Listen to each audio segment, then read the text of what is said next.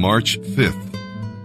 Mark chapter 12, verses 18 through 37. Then the Sadducees stepped forward, a group of Jews who say there is no resurrection after death. They posed this question Teacher, Moses gave us a law that if a man dies, leaving a wife without children, his brother should marry the widow and have a child who will be the brother's heir. Well, there were seven brothers. The oldest of them married and then died without children. So the second brother married the widow. But soon he too died and left no children. Then the next brother married her and died without children. This continued until all the brothers had married her and died, and still there were no children. Last of all, the woman died too. So tell us, whose wife will she be in the resurrection? For all seven were married to her. Jesus replied, Your problem is that you don't know the scriptures, and you don't know the power of God. For when the dead rise, they won't be married. They will be like the angels in heaven. But now, as to whether the dead will be raised, haven't you ever read about this in the writings of Moses, in the story of the burning bush? Long after Abraham, Isaac, and Jacob had died, God said to Moses, I am the God of Abraham, the God of Isaac, and the God of Jacob. So, he is the God of the living, not the dead. You have made a serious error. One of the teachers of religious law was standing there listening to the discussion. He realized that Jesus had answered well, so he asked, Of all the commandments, which is the most important? Jesus replied, The most important commandment is this Hear, O Israel, the Lord our God is the one and only Lord, and you must love the Lord your God with all your heart, all your soul, all your mind, and all your strength. The second is equally important. Love your neighbor as yourself. No other commandment is greater than these. The teacher of religious law replied, Well said, teacher.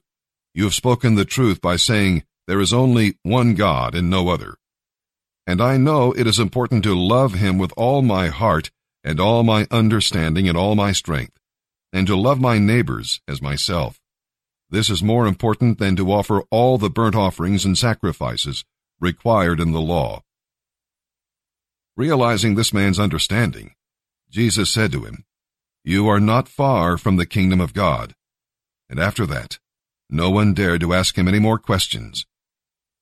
Later, as Jesus was teaching the people in the temple, he asked, Why do the teachers of religious law claim that the Messiah will be the son of David? For David himself, speaking under the inspiration of the Holy Spirit, said, The Lord said to my Lord, Sit in honor at my right hand, until I humble your enemies beneath your feet. Since David himself called him Lord, how can he be his son at the same time? And the crowd listened to him with great interest. Psalm 48, verses 1 through 14. Like Psalm 46, this psalm celebrates God's deliverance of Jerusalem from an invading army. To Christian believers, Jerusalem and Mount Zion speak of the Jerusalem above and the heavenly Zion, where their citizenship is recorded. Look at the city it is the city of God, the holy city, beautiful and joyful. But to the enemy who does not know the Lord, it is an awesome place that speaks of judgment. Ponder your heavenly destiny so that you may live a happier and holier life. So, let heaven come to your soul and celebrate the city. Tell others what God has prepared for his people and invite them to become citizens of Zion by faith in Christ. To know the glory of God is to know a faithful guide, capital G, faithful guide, who will care for you in life and take you to Mount Zion when you die. What more could one want? Psalm 48, verses 1 through 14. A psalm of the descendants of Korah. A song. How great is the Lord, and how much we should praise him in the city of our God, which is on his holy mountain. It is magnificent in elevation.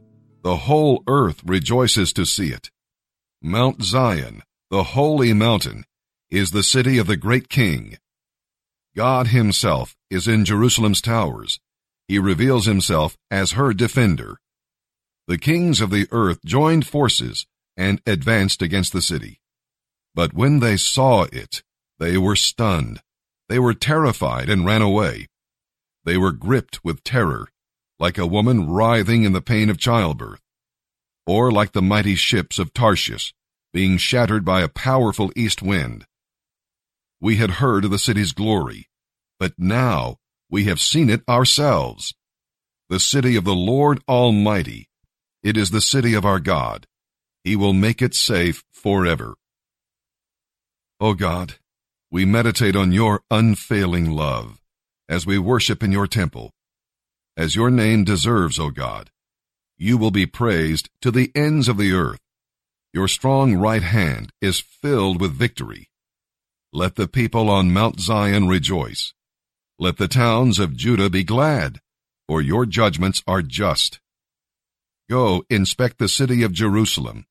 Walk around and count the many towers. Take note of the fortified walls and tour all the citadels that you may describe them to future generations.